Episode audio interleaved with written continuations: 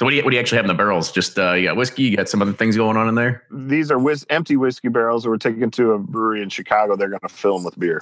Everybody's doing some crazy things with barrels nowadays because yeah, it's like you're giving to the beer, and then like once they're done with the beer, they might give them back to you, and then you'll put some other kind of like whiskey, but it can't be called a bourbon in it, or all this other kind of stuff. Everybody's just doing something different nowadays. Yeah, we just did one of those projects uh, with Bent River Brewing in uh, Rock Island, Illinois. They have a, a coffee stout that they call Uncommon Stout.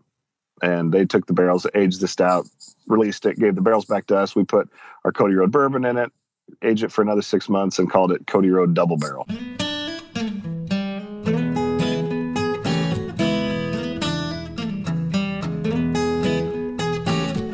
Hey everyone, this was a big week as all the fellows from the Bourbon Community Roundtable came into Louisville for two days of drinking and barrel picking. We had lots of good conversations about working closer together in the upcoming months and how we can bring more content.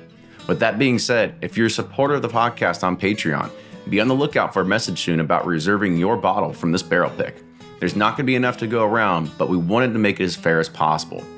Hats off to everyone at Buffalo Trace for accommodating us and you can expect to see a video compiled of the pick as well from our new friend Jerry over at perfectpourtv.com.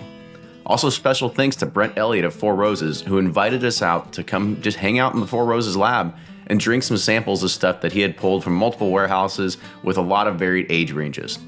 We hope you're able to follow along if you're following Bourbonr, Breaking Bourbon, or us on Facebook, Twitter, and Instagram.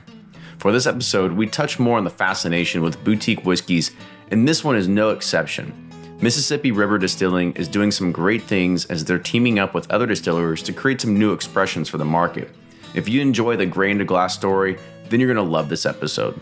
So make sure you support the show on Patreon, make sure you're subscribing on iTunes, YouTube, and Facebook, and make sure you enjoy this week's episode.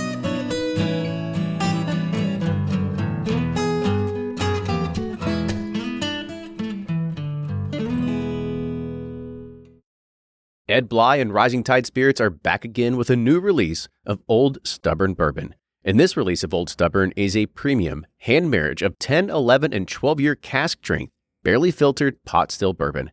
It comes in at a staggering 123.8 proof. And the flavoring grain for this one, which the last one was wheated, but this time it's now rye. Rich, sweet, and bold with a long finish that's sure to be another eye opener. You can order online at Seelbach's or thebourbonconcierge.com and you can even purchase in person at Revival Vintage Spirits and even now with very few select stores in Kentucky. You can get it now while you can, but be sure to do it because it's not going to last long. From their bar to yours, Chad and Sarah of the popular YouTube channel It's Bourbon Night bring you their favorite at home old fashioned mix with the new Elemental Elixirs Golden Hour Syrup. It's a custom made syrup with notes of bold black tea, warm spices, and orange zest. All you need is your favorite whiskey and ice. No bitters needed. One bottle makes 16 drinks, so that's only $1 a cocktail before you add your own whiskey.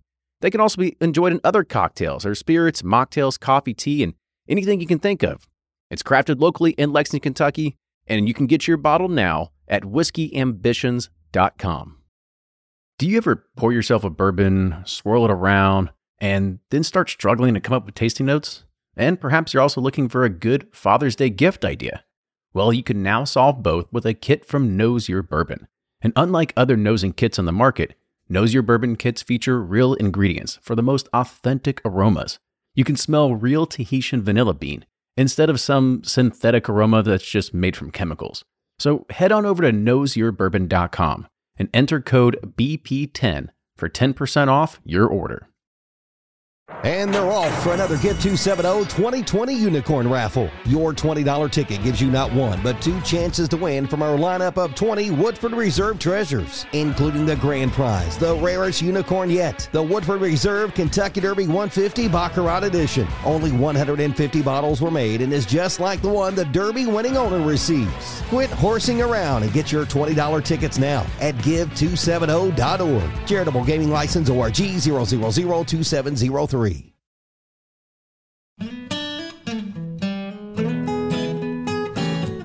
Welcome back to the episode of the Bourbon Pursuit Podcast, the official podcast of bourbon. Just Kenny here, riding solo. Uh, Ryan was supposed to join us today, but we've got another Ryan here as our guest. Uh, and there was just a little bit of a scheduling conflict. Uh, you know, I think it's it's a hard thing that we always try to do. We, we try to try to cram a lot of these recordings at once and then we get mixed up in time zones and then when you deal with different people all these different things happen. But i think uh, today's going to be a, a, good episode because you know we haven't had a, good representation of craft distillers on lately. So i'm i'm very happy to actually have another one on and kind of talk about what they're doing what's unique uh, the different things that you can get out of what they're building uh, versus what you do when you come to Kentucky and see all the big boys on the Bourbon Trail. Uh, so today we have one of the master distillers over at the Mississippi River Distilling Company, Ryan Burchett. So Ryan, welcome to the show. Thank you. Thanks. So glad to be here. Did I butcher your last name at all, or was I okay there?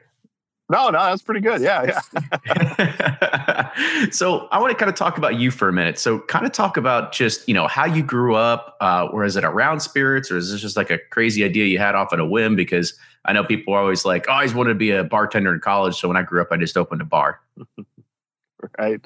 Well, uh, our our, uh, our story fits a little of both, I guess, in that front. In that uh, my brother and I are partners in this operation. My brother Garrett, and uh, we uh, did not have a, a, long history in spirits per se, uh, but we did have a history in small business, family business. And my, we grew up. Uh, my dad and his three brothers uh, owned a road construction company together, and so all through junior high and then eventually high school and college, uh, we spent working around the family business and that kind of thing. We didn't realize what we learned about running a family business until after we started our own, but we'd been exposed to that and we're open to it and as our careers progressed, we both grew up in Western Iowa, uh, kind of halfway between Omaha, Nebraska, and Des Moines, and uh, rural area. And uh, we were both in other careers. My brother used to design highways. He was living in Dallas, Texas. I was a TV weatherman for 15 years uh, around the country, mainly in Iowa. Spent a couple years in Louisiana and uh, we're back in Iowa and had kind of decided that we wanted to settle down. We're starting to have kids and that kind of thing. And uh, uh, my industry, TV, was a transient business, and uh, was kind of sick and tired of moving around. Wanted to be able to raise some kids a little closer to family and that kind of thing. And so, um, it had been illegal in Iowa prior to 2010 to taste or buy spirits at a distillery. You could distill uh, but for the tourist side of it, was you really weren't going to be able to get it done. And so this uh, law change was potentially out there, and we were thinking, wow, this might be a chance to get into the ground level something really cool. And started doing some training, learning more about spirits and how to make them and that kind of thing, and writing a business plan. Thinking that if the worst thing that ever happened was we learned more about whiskey, well, that was still really cool.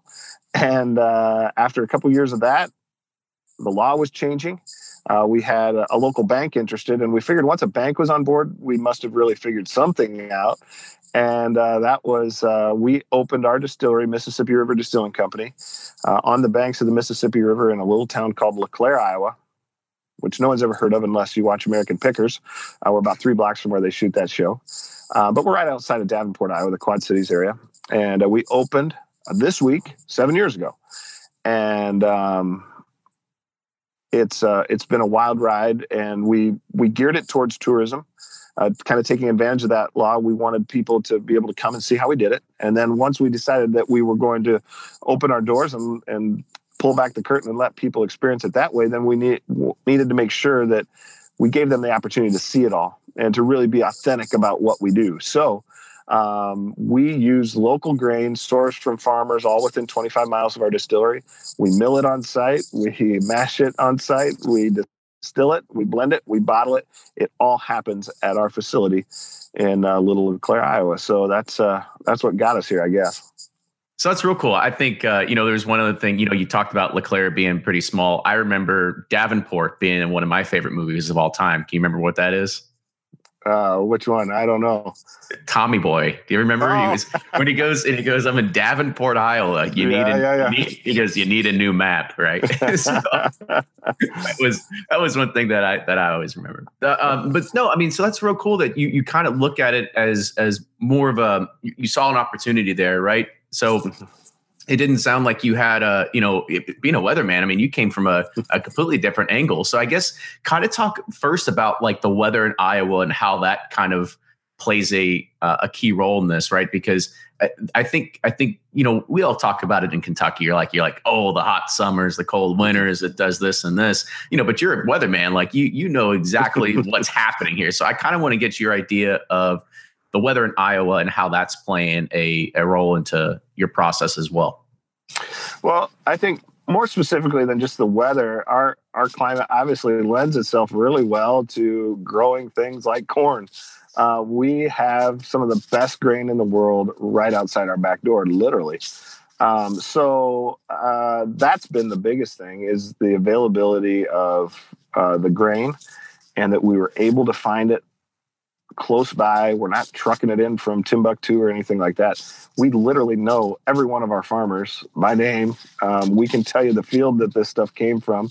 We can tell you when it was grown, you know, where it was stored, everything about it.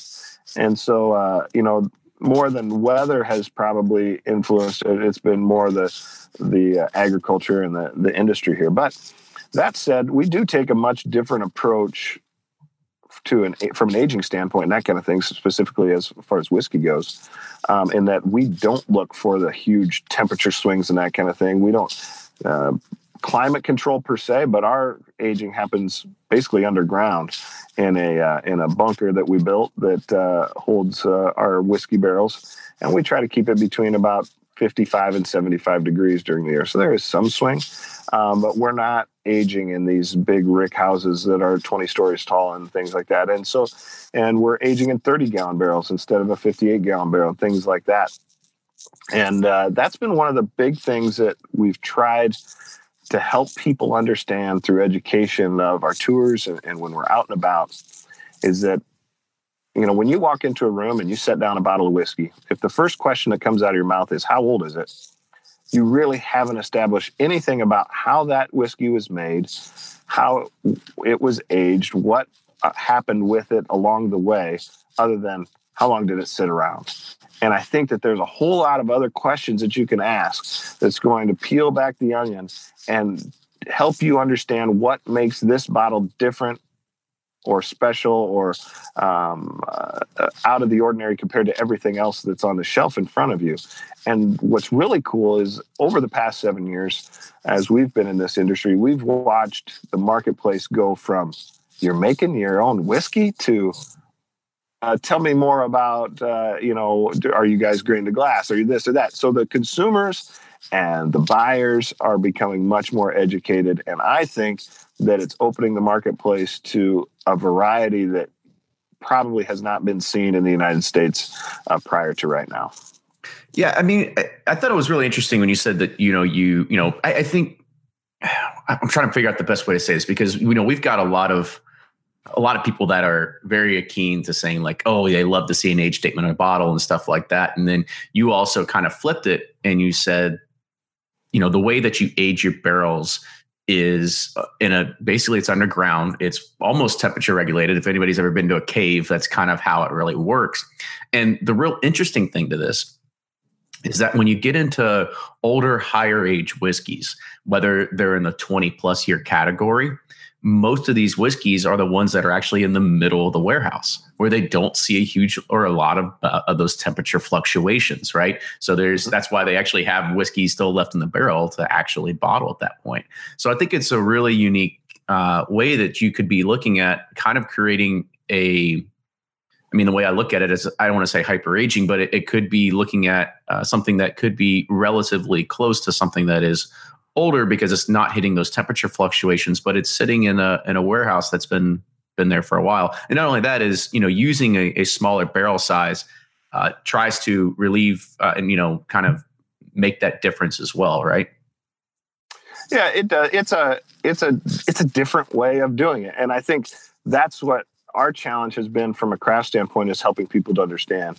And I liken it to, you know, when craft beer came along, 20, 25 years ago, you know, you had light beer out there and, and Budweiser and Bud Light or whatever, Miller Lite. And, you know, uh, Sam Adams came along and they said, drink better beer. And they were right because it had flavor and it was big and it was different. and from craft spirits, I'm not going to walk into the room and look you in the eye and say, "Don't drink Woodford Reserve because that stuff is garbage." You know, it's ridiculous. It's not the case. But what I will tell you is that 90 plus percent of America's whiskey is made in virtually the same fashion in a similar still in a similar you know in a tradition that is has been the same way for a really long time. They make really really good spirits. I like to drink them too. But what craft is bringing to the table is a different approach that's going to bring you different flavors and different ways to experience some of these familiar familiarities from a spirit that you haven't before. And that's what we're trying to do. You know, if 20 years ago you put an IPA in front of somebody, they would have spit it out through their nose. Like, what in the hell is this garbage? You know? But people's tastes have been uh, broadened uh, to a point now that some of these, you know, out of the ordinary flavors are mainstream again. And so, what I think is exciting about craft is that we are opening a book to what is probably more akin to the way that spirits were made in this country, uh, you know, 80, 90, 100 years ago. And that's our approach at Mississippi River Distilling with our Cody Road whiskeys. We do age in a 30 gallon cask, and our stuff is about two years old. But what we do differently is uh, we, have taken a, a, very European approach to our distillation method, and that is uh, we trained in Germany with the company that built our still, and uh, we push the proof uh, like on our bourbon, we're riding right up to 160 so that uh, you know we have as clean of a spirit as possible going into the barrel. It's a small batch approach. It's not a continuous still. It, it's a, a, pot still. Um, we run it through a couple plates, and so we have. When we started, we knew we were laying down whiskey. We knew it was a smooth spirit coming off the still. We didn't know what it was going to taste like once it had a couple years under its belt. So you know, as a, from a business perspective, you're really placing a, a gamble here. But if it's a quality spirit going into the barrel, it's going to be even better coming out of the barrel. So talk about then, that gamble. Talk about that gamble a little bit. I mean, like as uh, you know, you said. I mean, that's one of the biggest things in craft distilling, right? Is you are making a gamble, uh, right. and kind of talk about you know what that is, what the kind of the product has turned into since you've been able to test it out or try it out from your distillation. Well, yeah, when you're when you're running a brewery and you you make a beer and you put it in a bottle, you sell it. When you're running a distillery and the market is whiskey, we all we all know that. Um, you're putting it in a barrel and you're sitting on it for a couple years. So I always joke, could we just sit around and, and make some money for a change instead of, uh, you know, my retirement is sitting in a barrel room downstairs right now. And, um, you know, it's nice now that we've got a few more years under our belt that uh, there's things going into the barrel room, but it's also coming out, and you can realize some of that uh, cash flow back into the operation. But it is a, a very cash intensive industry to get into, especially as a small player, uh, to be to be able to make that investment and to hang on with it um, through the years. But you know, we made some decisions really early on, almost unwittingly. Um, we went into the barrel at a pretty low proof.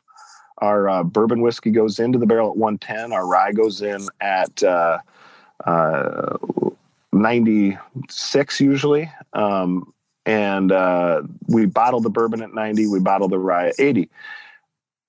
The reason we did that is because from the beginning, we did not want to add any coloring to the whiskey, and we wanted to make sure that we weren't adding a whole lot of water on the back end.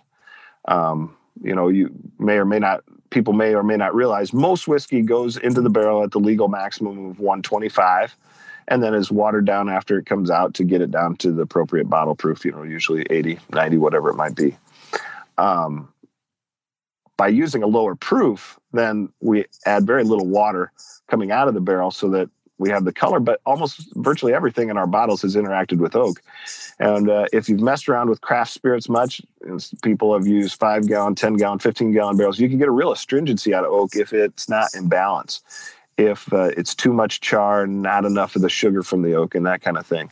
And we found that the sugars from the oak dissolve much better in water than they do in alcohol. And at a lower proof, we're getting a nice balance out of that smaller barrel and in a two year time frame well we're finding at 24 to 36 months seems to be the prime spot with these barrels we've got some barrels and we're not uh, we almost like some of the younger whiskey a little bit better they're a little sweeter and they're in balance And that again, I get people who will ask me, well, are you going to have a seven year, a 10 year, something like that? Well, we could do that, but we would have to make the whiskey completely different. It's going to sit in the barrel that long. We need it to have a rougher edge on it, a, a stronger backbone going into the barrel so that it's going to last that long and come out not tasting like toothpicks and that kind of thing. So, again, it's not as simple as how old is it? It's what proof did it go into the barrel? What proof did it come out of the barrel? What size of barrel did you use? What char of a barrel did you use? All of these different things. And what's really fascinating is you can lay down a spirit made the same day from the same mash tank you know, same fermenter, everything. Put it in two different barrels, and you're going to have two different whiskeys when it comes out. And I think that's one of the really remarkable things that I really appreciate about what goes on in Kentucky at some of these large distilleries is the product consistency that they're able to achieve by blending literally millions of barrels every year, and to be able to bring that product to market again and again, uh, so it tastes just the way that you remember it the last time you had it is really remarkable. I think you know one thing that you talked about. So you guys do entry at 125 proof. Is that what you said? We go in at 110. Most 110. most American whiskey does go in at 125. Yeah, I've I've heard up to 160 at some places too. So I know it could be it can be up there. But so I, I did I also hear you do a difference in the entry proof between your rye and your bourbon? Mm-hmm. Yeah, the rye so, goes in even lower. It gets bottled lower, so that we, that's why we started lower there. Well, kind of talk about the the reasoning behind it of of why you wanted to go with an entry proof that's a little bit lower. This is actually a question that came from a, a Patreon member who's watching this live right now. Yeah, yeah. Well, it, it was. Um, it goes back to we wanted to be authentic, and I did not want to, or we need felt like we needed to add any coloring or anything to it. So when you take a, a, a spirit out of the barrel and you add 20% water, well, you're going to wash away a lot of your color that way. It's just going to look lighter in the bottle. And so, um, you know, it was it was from that that it started that let's make let's try to be in a situation where we don't have to add much blending water. Now we lose some proof during aging, so you got to come in high so that you have some room for the angel share to come back down. But um, by doing that and then experimenting later with some other barrel entry proofs, we found very consistently that the lower barrel proofs were giving us a much sweeter, a much more balanced whiskey that uh, that really worked well for what we were doing. Our bourbon is a wheated bourbon, so it's a little sweeter coming in anyway. Um, and uh, so the when we messed around with the barrel proof, we found that pushing it up just did not give us as well rounded of a whiskey, and we stuck with it from the beginning. So talk about the the process that you went through in trying to figure out what your entry proof is going to be and and what your bottling proof is going to be because it sounds like you you had all these experiments that were going on and I know that you can you can taste something off the still and it tastes great uh, and then it can taste bad right? And but it was as you had mentioned already as soon as it hits the wood and you age it for three six nine months even uh, two years all that is going to change drastically. So, kind of talk about your process of what you did in, you know, really honing in and, and figuring out what is it that you guys are going to try to make a consistent product out of. Well, I'd love to tell you that I was some kind of a genius from the beginning and I had us all figured out and we just knew exactly what we were going for. Um, unfortunately, as my wife will tell you, I am not a genius. But uh, it, what? Don't worry, it doesn't matter who you're married to. I, I, I get it as well. Yeah. right, right. Uh, she's way cooler than me. Don't take me wrong. But um, anyway, the the low barrel proof we started with when we came out with even some of our early on you know, just kind of experimenting. Let's get into this barrel a little bit. We found early on that we liked those barrels better. Um, what we, as we went forward to a point that we were getting ready to release some whiskey, and we released some whiskey at about between 12 and 15 months, five plus years ago when we first got started. Um, we found that proof at 80 on the bourbon that was going in at 110 and it was coming out about 106 107 after a year. Um, we were found out that it was like it was just almost too mild at 80 proof. We, you put a couple ice cubes in it and was like where was the whiskey? It just it didn't have enough backbone in it. And so we bumped it up to 90 proof for our bottling at the very beginning and uh, that just gave it a, a, enough spine that you know it could hold up to a couple drops of water, hold up to some ice cubes. Now our our whiskeys when we first came out with them were obviously very grain forward at that younger age, but we liked them and they were different, and uh, we got a pretty good response. They're very smooth and clean in the way that we distill them. And now as we've gone forward, uh, we just kind of well we stuck with that just because that's that's what we had on our label and that kind of thing. But it's worked out really well. Um, I'm pleased with the bourbon at 90. And the flip side of that is our rye. We go at a lower proof at 80 proof because our rye is much more akin to, uh, I'd say, a full flavored Canadian whiskey than a typical American rye that's going to be really big and spicy. Ours is very clean, light. You find some fruit notes in rye that you're just not going to find elsewhere. It's got some apple, banana, uh, pear, and then the spice just kind of lingers in the back. And we again, we're trying to go for a style and a flavor that was going to be different than everything else on the shelf. As he, as a small guy, um, you know, you you kind of have a, a choice to make. Am I going to try to be something that everybody is going to be familiar with and they're going to want to buy a lot of it or am i going to try to take a different tack to the marketplace and provide something that is different than all these other bottles over here and that's kind of the the uh, way we went with it. And so for the rye, it worked much better to bring out those sweet flavors, those fruit flavors at a lower proof than it did at a higher proof. So those two spirits kind of evolved differently in that way you know we've we've talked about your process a lot and i don't think we've gotten you the uh, the ability to kind of talk about your product. So you know you, you mentioned cody road uh, you mentioned your rye and your bourbon but you guys do more than that there. So i want you to give an opportunity to kind of talk about uh, the different product sets that you guys have available to you and, and what you are distilling.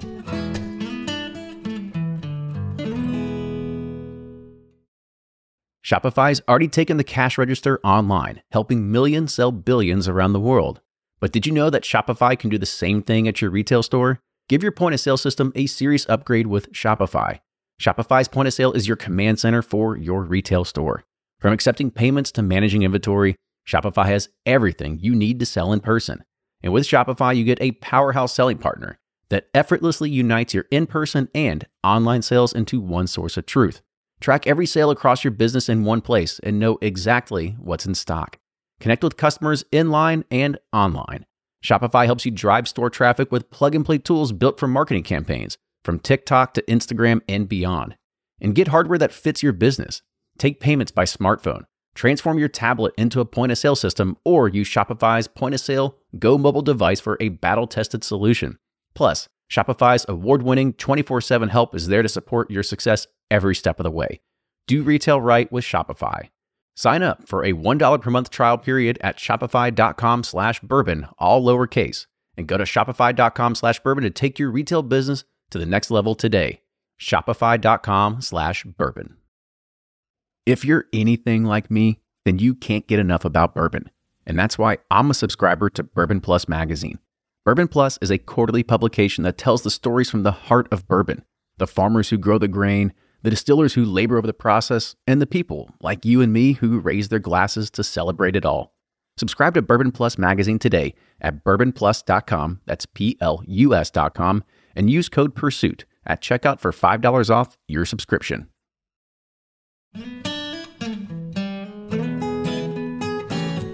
You know we've we've talked about your process a lot and i don't think we've gotten you the uh, the ability to kind of talk about your product. So you know you, you mentioned cody road uh, you mentioned your rye and your bourbon but you guys do more than that there. So i want you to give an opportunity to kind of talk about uh, the different product sets that you guys have available to you and, and what you are distilling. Right. Well uh, because we started off as a kind of a tourist uh, opportunity for folks um, that meant we kind of need to have a little bit of everything for people to come and try and and uh, see. And we um, so we started off. We were making whiskey, but that was going into barrels, obviously, and so we had to have something to sell in the meantime. So we started off with vodka, gin, um, uh, tying to the history of the river. Cody Road, the name comes from Buffalo Bill Cody was born just a few blocks from our distillery, and the distillery sits on Cody Road. We couldn't trademark Buffalo Bill's name, so we went with Cody Road, um, and uh, that worked out well.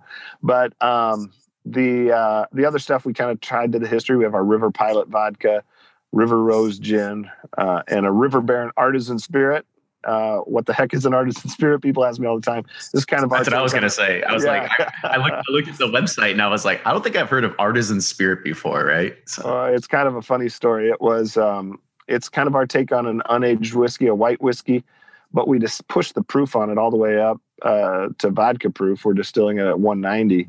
Uh, but whereas a vodka would get distilled, charcoal filtered, redistilled to chase off all the flavor of the grain, we're distilling it once and then stopping. So it keeps that sweet vanilla butterscotch taste from corn and wheat, but it um, it's smooth like a vodka. So when we went to the TTB with it, they were like, "Well, you can't call this vodka because it's not odorless and flavorless.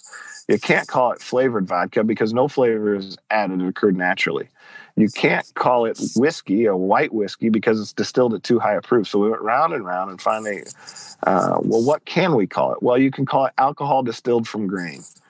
Well, great. Everyone thinks we're selling Everclear now, you know? Yeah. and so uh, they're like, well, it's a distilled spirit specialty, so you can give it a fanciful name. And so we call it an artisan spirit. To and be honest said, with you, is that bottled at 190 as well? No, no, no, no, no, no. We bottle it at 80 proof, but we okay. still it at 190. So that's how we get the clean, you know, smoothness to it. Um, but what we sell a lot of it at the distillery. Once people hear what it is and try it, um, they really like it. It's a hard product to sell out in the marketplace, obviously, because it's uh, you you don't know what it is right off. But what we find is, you know, like if I'm having a, a, vodka tonic or a martini, then I want a traditional neutral vodka, and we do that with the River Pilot. If we're having mixing it with something, uh, you know, some fruit juice, something like that, even in a Bloody Mary or something, there's a flavor there with that spirit in the background that you can bring through in a cocktail instead of just having it disappear. And so uh, that one I like that way. Our gin, uh, River Rose, comes from uh, an old German recipe. The guys in Germany we consulted with on most of our recipes, they found it in an old German textbook from the late 1800s. We told them we wanted a, a gin that was in the style lighter on juniper and and uh, you know maybe some different botanicals, something off the beaten path. And uh, they said, "Well, we found this one. I think you'll like it." And it has a lot of citrus to it, um, a lot of floral. It has rose petal, lavender, cucumbers, and um, so it's more in the vein of an American style gin the, what than the traditional London dry. And then uh, we've taken a, a tact of developing some kind of one-off products here and there. We call them seasonals, um, where we find a local ingredient and we try to figure out something cool to do with it and then we might release you know anywhere from a couple hundred to a couple thousand bottles. And when they're gone they're gone. Usually we take them through the local marketplace in iowa and illinois and kind of uh, sometimes a little bit farther than that but that's where most of it goes. But it's led us to like we do a coffee liqueur this time of year with a local coffee roaster. We do a honey infused bourbon with a local beekeeper. We do a maple infused bourbon with a, a local guy that has maple trees. So I thought you were going to um, say we had just a Canadian around here that we use him for, right? Yeah. You know, it's a it's a funny story of the river, uh, real quickly, of a guy. He has uh, 500 acres that were, I think it's his third or fourth generation, his family, but his grandfather sold off all the oak trees uh, 100 years ago because they would float down the river the maple trees would not float. And so he basically cleared all of the acreage of uh, oak trees, and now all they have left is maple trees. Well, next thing, now he's got a family business of uh, tapping the maple trees. So it's been kind of funny. that is interesting. You know, I think it's funny that you you not really funny, but I think it's a good business move to talk about the different types of those seasonals that you do. I mean, like right now is a great time of people that go out and get something that's coffee based because it's getting a little bit colder. When you get in the springtime, I mean, that honey is right there. It's perfect for making things like a gold rush or uh, any of those kind of cocktails that that do that. Now, with all your distilled spirits, are are you using grain to glass on all these as well? All of the alcohol is made from grain sourced from farmers within 25 miles of the place. And we put a little batch sticker on the side, and you can cross reference that on our website with the batch notes for your bottle. And it'll tell you that the corn was grown by Ryan and Dan Clark of LeClaire, Iowa, and the wheat was grown by uh, Tony Kenobi in uh, Davenport, Iowa, and uh, uh the uh, Weary brothers in Fulton, Illinois, that kind of stuff. It's all uh, we we're really trying to showcase the fact that it is truly local. And we found that that chain of ingredients is as important to a consumer in Davenport, Iowa, as it is to a consumer in Chicago, Illinois, or Dallas, Texas, or Minneapolis, or New York City. Even though it might not be local to them specifically, the fact that we're accountable for what's going into our bottles is really a huge selling point for us. I mean, you, you look at that. I look at it with a very high level transparency, right? And saying mm-hmm. that you know you are you're you're standing behind almost everything from the grain to uh, the distilled spirit to everything, right? So you're standing behind uh, the farmers that are locally growing it. You're standing behind the product in itself. Um, you know, one of the things that you know I kind of want to get your take on this is you know we have we have we talked a lot of the big guys, right? And so grain mm-hmm. to glass is something you hear very common in uh, the craft movement. However, the the bigger ones don't necessarily see it that way. They they say like you know we want to source basically as much grain as possible. It doesn't care where they come from as long as they have a good high quality product. Um, but when I look at what you're doing, you're doing something that also stimulates the local economy around you as well. So, kind of talk about like your idea, the thought process of doing the grain to glass versus just doing, well, let's just go source everything, doesn't matter where it comes from. Right. Well, I think it's the difference of a craft product. What the consumer is looking for in that product is um, is different than what they expect from a, a mass produced product. And I think that number one, you're looking for a way to differentiate yourself. But we grew up, our, our business grew up during a time when most of the whiskey that was on the market in the craft industry was sourced whiskey. You know, it was being distilled at another distillery, brought in, put a different label on it. And we said, we want to stand out somebody that is doing it differently. We want to stand out as an authentic craft distillery from the very beginning. And we, you know, if you go to our website right now, it says that right on the front. We've kind of used that as a tagline.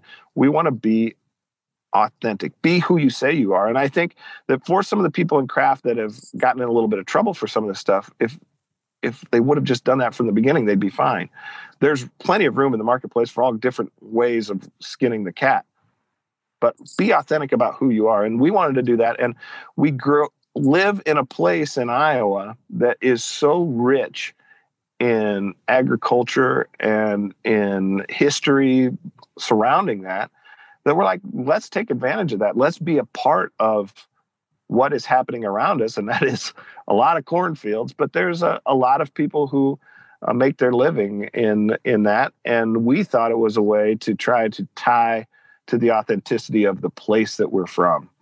You know, we're from a lot of cornfields, so we're going to make spirits out of corn.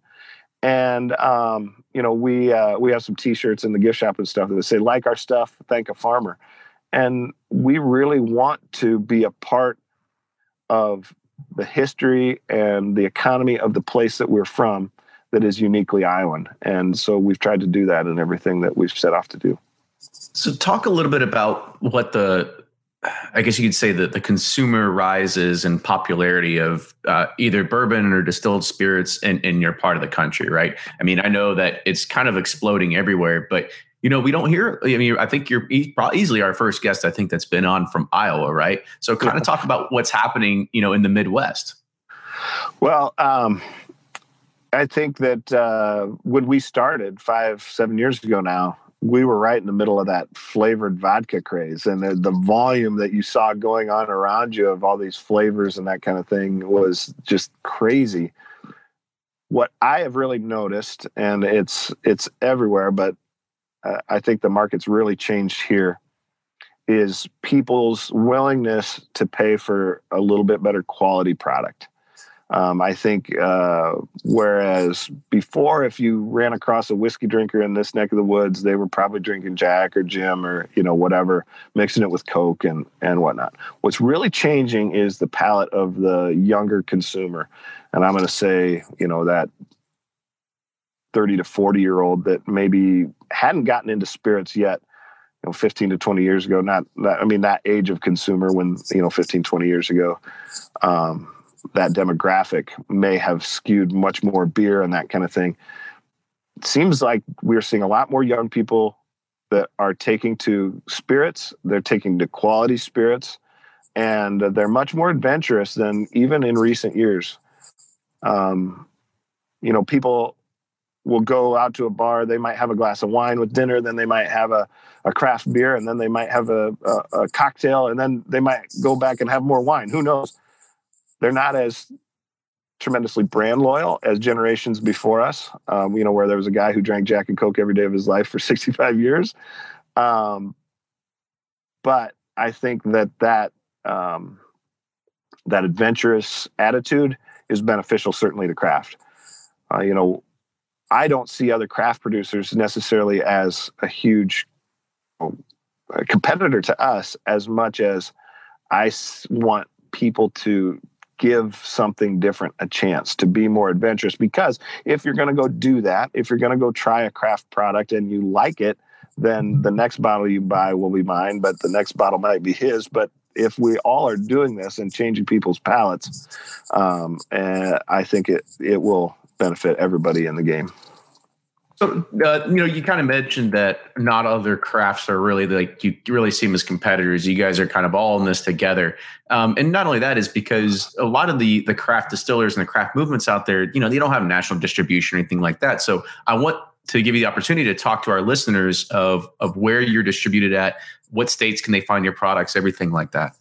Yeah, um, it's uh, we're obviously primarily in the Midwest. Um, we do well Iowa, Illinois, Minnesota, Wisconsin, Kansas, Missouri, uh, Indiana. Um, and then outside of that, uh, Texas is a good state for us. Uh, Spec's has gotten behind our products. If anybody's uh, from Texas, they've heard of the chain of liquor stores Spec's, an independent set of stores. Um, if you're in the Chicago area, Binny's carries our products. Um, we're in New York City, um, is a good market for us. Uh, Washington D.C., Baltimore area so uh, you know we're in about 20 states right now um, and so it's kind of hit and miss we're just getting putting the finishing touches on. We're partnering with a liquor store out of the twin cities to kind of uh, provide for an online store for us as uh, you know more and more people are trying to find us in between and it's not quite up and running but hopefully any day now. Um, but uh, that distribution is is a real challenge for the small guys and you know as a lot of consumers may not realize what's happening in the landscape of distribution right now.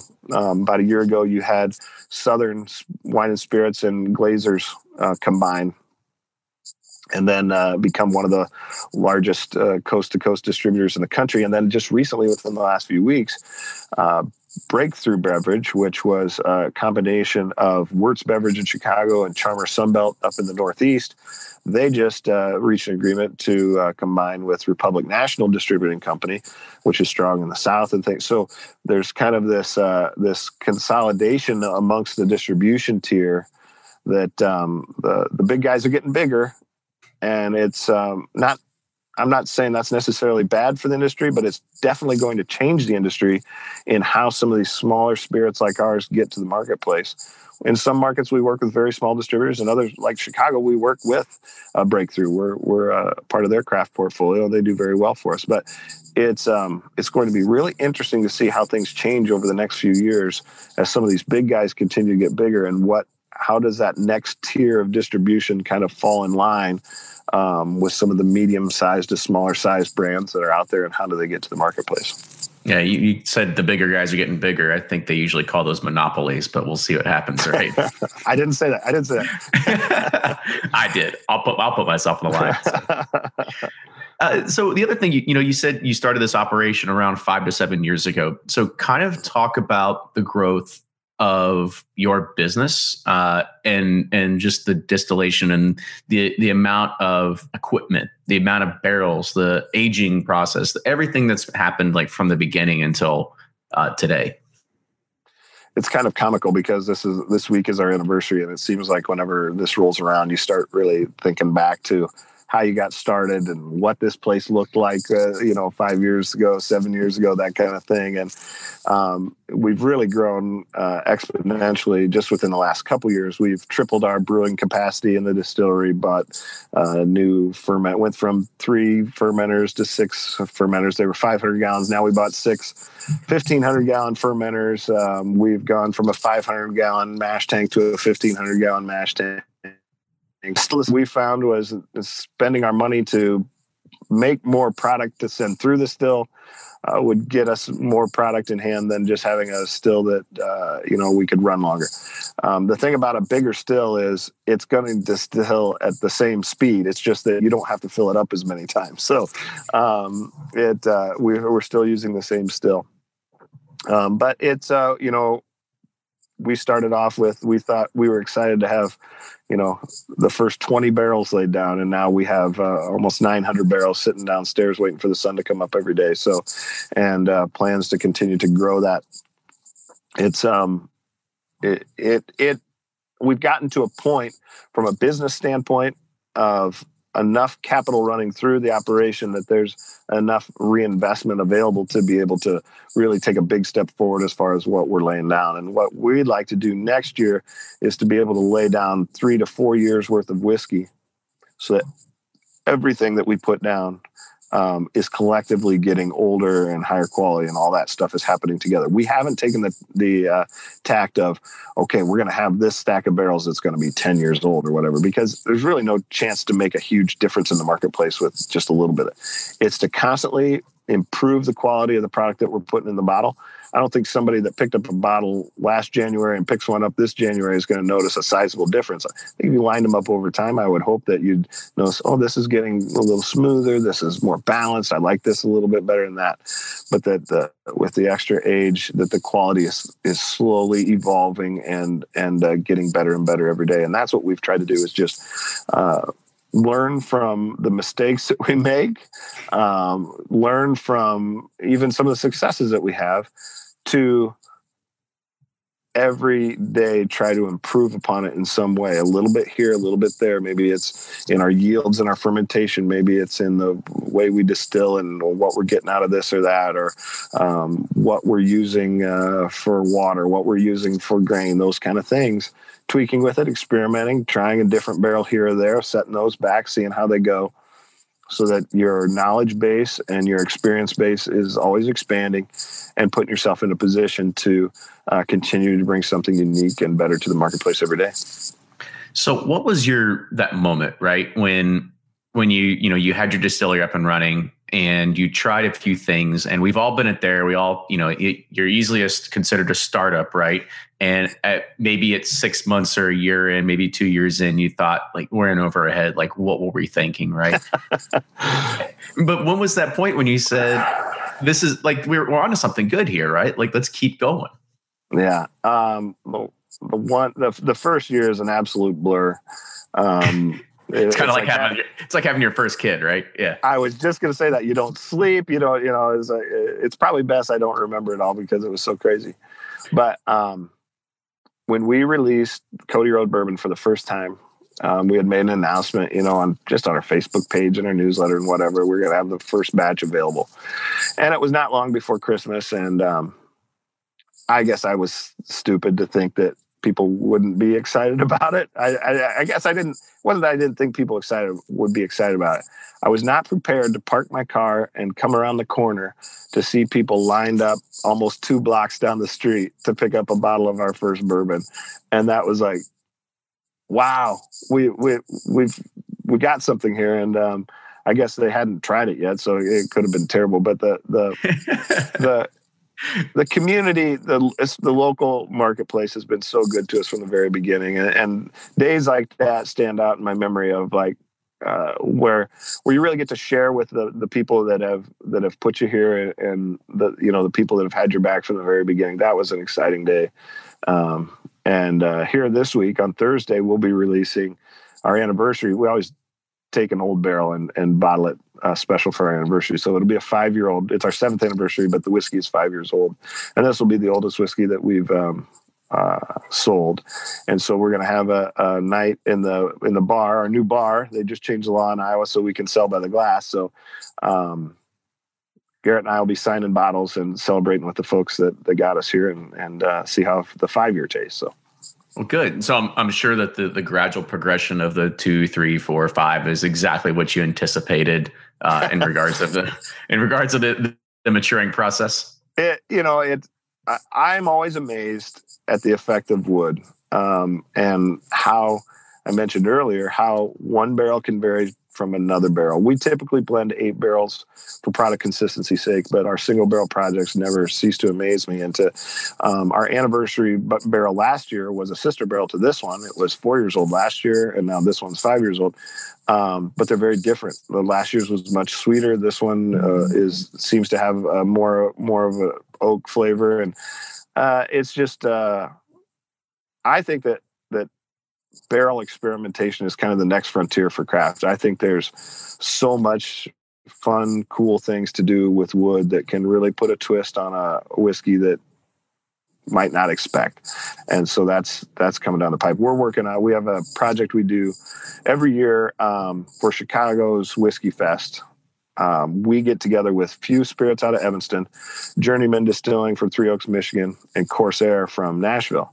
Each of us contribute 30 gallons of whiskey. They send it to us in LeClaire. We blend it, let it marry, put it back in the barrels, and then uh, release it. We've done a, a bourbon, a rye, uh, a malt whiskey, and then we did a blended whiskey where it was everybody did a different grain.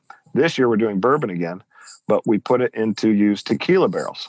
And so that will release in Chicago coming up in, uh, I guess Whiskey Fest is coming up in March. Um, I mean, so you so really think be- that? I mean, we had talked about this before, right? Because anybody yeah. that's that's not uh, they're just listening right now. You don't get to see that uh, Ryan's actually in his car and he's got four whiskey barrels in the literally behind him that he's taken to a brewery to go and make, uh, you know, basically barrel age something. And then, you know, we, and we talked about before that, and you had mentioned that there's a lot of cool things you can do with wood and and the different ways that you can put out a product. And you know, it's it's always you always see that a lot with beer. You don't see it too much with bourbon. So it's going to be exciting to kind of see which not necessarily bourbon, but you're essentially a whiskey at that point. But it's going to be really interesting to see what are those what are those experiments going to come out as. Right, and and you know, it's uh, it's not for the bourbon purist it's not going to provide the flavors that you're looking for and we get that. But again going back to craft trying to provide something different i think that um, the the vibrancy of the oak used to make bourbon you know you're always using a new charred barrel um, gives you great product consistency but it uh, also it's it hides some of the nuances of, of the base spirit. So to take an aged spirit put it back into a used barrel you start getting to that world of scotch of you know well, well was this finished in a sherry cask? Was this finished in a, used rum barrel? Something like that. And it really can put a twist on a familiar spirit in a new way. And i think that experimenting with barrel sizes old uh, different barrels you know aging in one barrel finishing in another those kind of things um, are a way to take a quality familiar spirit and make it totally new again in a different way that um, that I think craft will bring to the marketplace just because you know we have the ability to go throw a couple barrels into a tequila cask and say let's see how this goes so you know um, I, I certainly wouldn't apologize for that uh, in the marketplace. I think you'll see more and more of it, and uh, hopefully, uh, just be a, a new a, a new kind of vein of whiskey that uh, we probably haven't even thought of yet. And I, I, really thought it was interesting there, you know, your your collaboration for Whiskey Fest. You know, you see that in the craft beer world all the time. You see breweries that collaborate on different things, but you don't hear too much about it in the whiskey world, right? And it's because whether they don't want to share or whether they're like, oh, it's my yeast, like stay away from my yeast. I, I don't really know what it is, right? But it's cool to actually see that happening inside of the the whiskey realm as well. And you know, we've been doing this. This will be our fifth collaboration, and to my knowledge, I don't know that anybody else in the country has pulled it off yet to this scale. It's a mm-hmm. regulatory mm-hmm. nightmare to get set up to transfer spirits between distilleries, blend them, bottle them back out. You know, whose license does it go? All that kind of stuff, especially multi states and all that stuff. But once we got it figured out, then it makes it easier to replicate year to year. So, um, you know, it's been kind of fun to be uh, uh, on the the leading edge of of mm-hmm. some some collaboration like that. And I think it's the spirit of craft to work together. Um, so we're really pleased to be a part of it with those three other guys. That's real cool. So uh, while we wrap this up, I got got one more question that I didn't ask before. Mm-hmm. Like mm-hmm. we talked about Cody Road, where the name Cody Road came from, but you didn't talk about where the name Mississippi River actually came or the Mississippi River Distilling Company, right? right? Like, did right. you guys, like I said, did you all like look outside your window and say, "Oh, there it is, we got our name," right? Yeah. Well, it was funny. We we had a slew of other names that we were working on, and it was another friend in the industry uh, who looked at us and go, "Are you guys idiots? You, there's a Mississippi River is right there. Why why wouldn't you use that for your name? Oh yeah, that's a pretty good. I I will say in retro, it it's worked for us and against us. It's a very long name, you know, to sure. out, that kind of thing. Uh, but uh, we do we do some export business in Germany and Australia. We just sent 200 cases of rye whiskey to Canada to Ontario, which the LCBO is selling, and I think it's really hilarious that uh, Canadians are drinking rye whiskey made in Iowa. Um, but it you know, you can say to someone from Germany or Australia, you, the word Mississippi River, that means something to them. You know, it's a landmark in our country that they, they can associate with. And so uh, sometimes we have trouble getting people to understand that we're from Iowa, not from Mississippi. Uh, but it, uh, it, it's literally right out our back door. I look at that river every day. And, mm-hmm. uh, you know, right now we've got the Eagles moving in for the wintertime and things like that. It's gorgeous. Um, it's about, oh, I don't know, 100 yards out of our back door. You can dip your toe in the water. So we literally sit right on the banks of the Mississippi River where I 80 uh, crosses. So between, uh, we're right halfway between Chicago and Des Moines. If you're ever driving back and forth there, about a mile off the interstate, you got to jump off and see us. I was about to say, I want I want you to give everybody information of where they can go, how do they sign up for tours, uh, social media contact, all that good stuff. Yep. Our website is mrdistilling.com. Looks like Mr. Distilling. It stands for Mississippi River, but easy to like remember. That. I'm going to take that name, Mr. Distiller. Right? um, and uh, we're on Facebook, Instagram, Twitter, all that stuff you can find through there. Um, but uh, we are literally a mile off the interstate as you cross into Iowa from Illinois. Um, exit 306, LeClaire, Iowa, and our tours are free. Uh, we give five free public tours a day, every hour on the hour. First one's at noon, last one's at four o'clock. Uh, we have a cocktail house where we make uh, cocktails with our spirits. It's open late every night, so you can come and have a drink with us. Um, and uh, we sell the bottles on site as well. And uh, we uh, just encourage people to come check it out. We have a brewery next door, we have a winery down the street.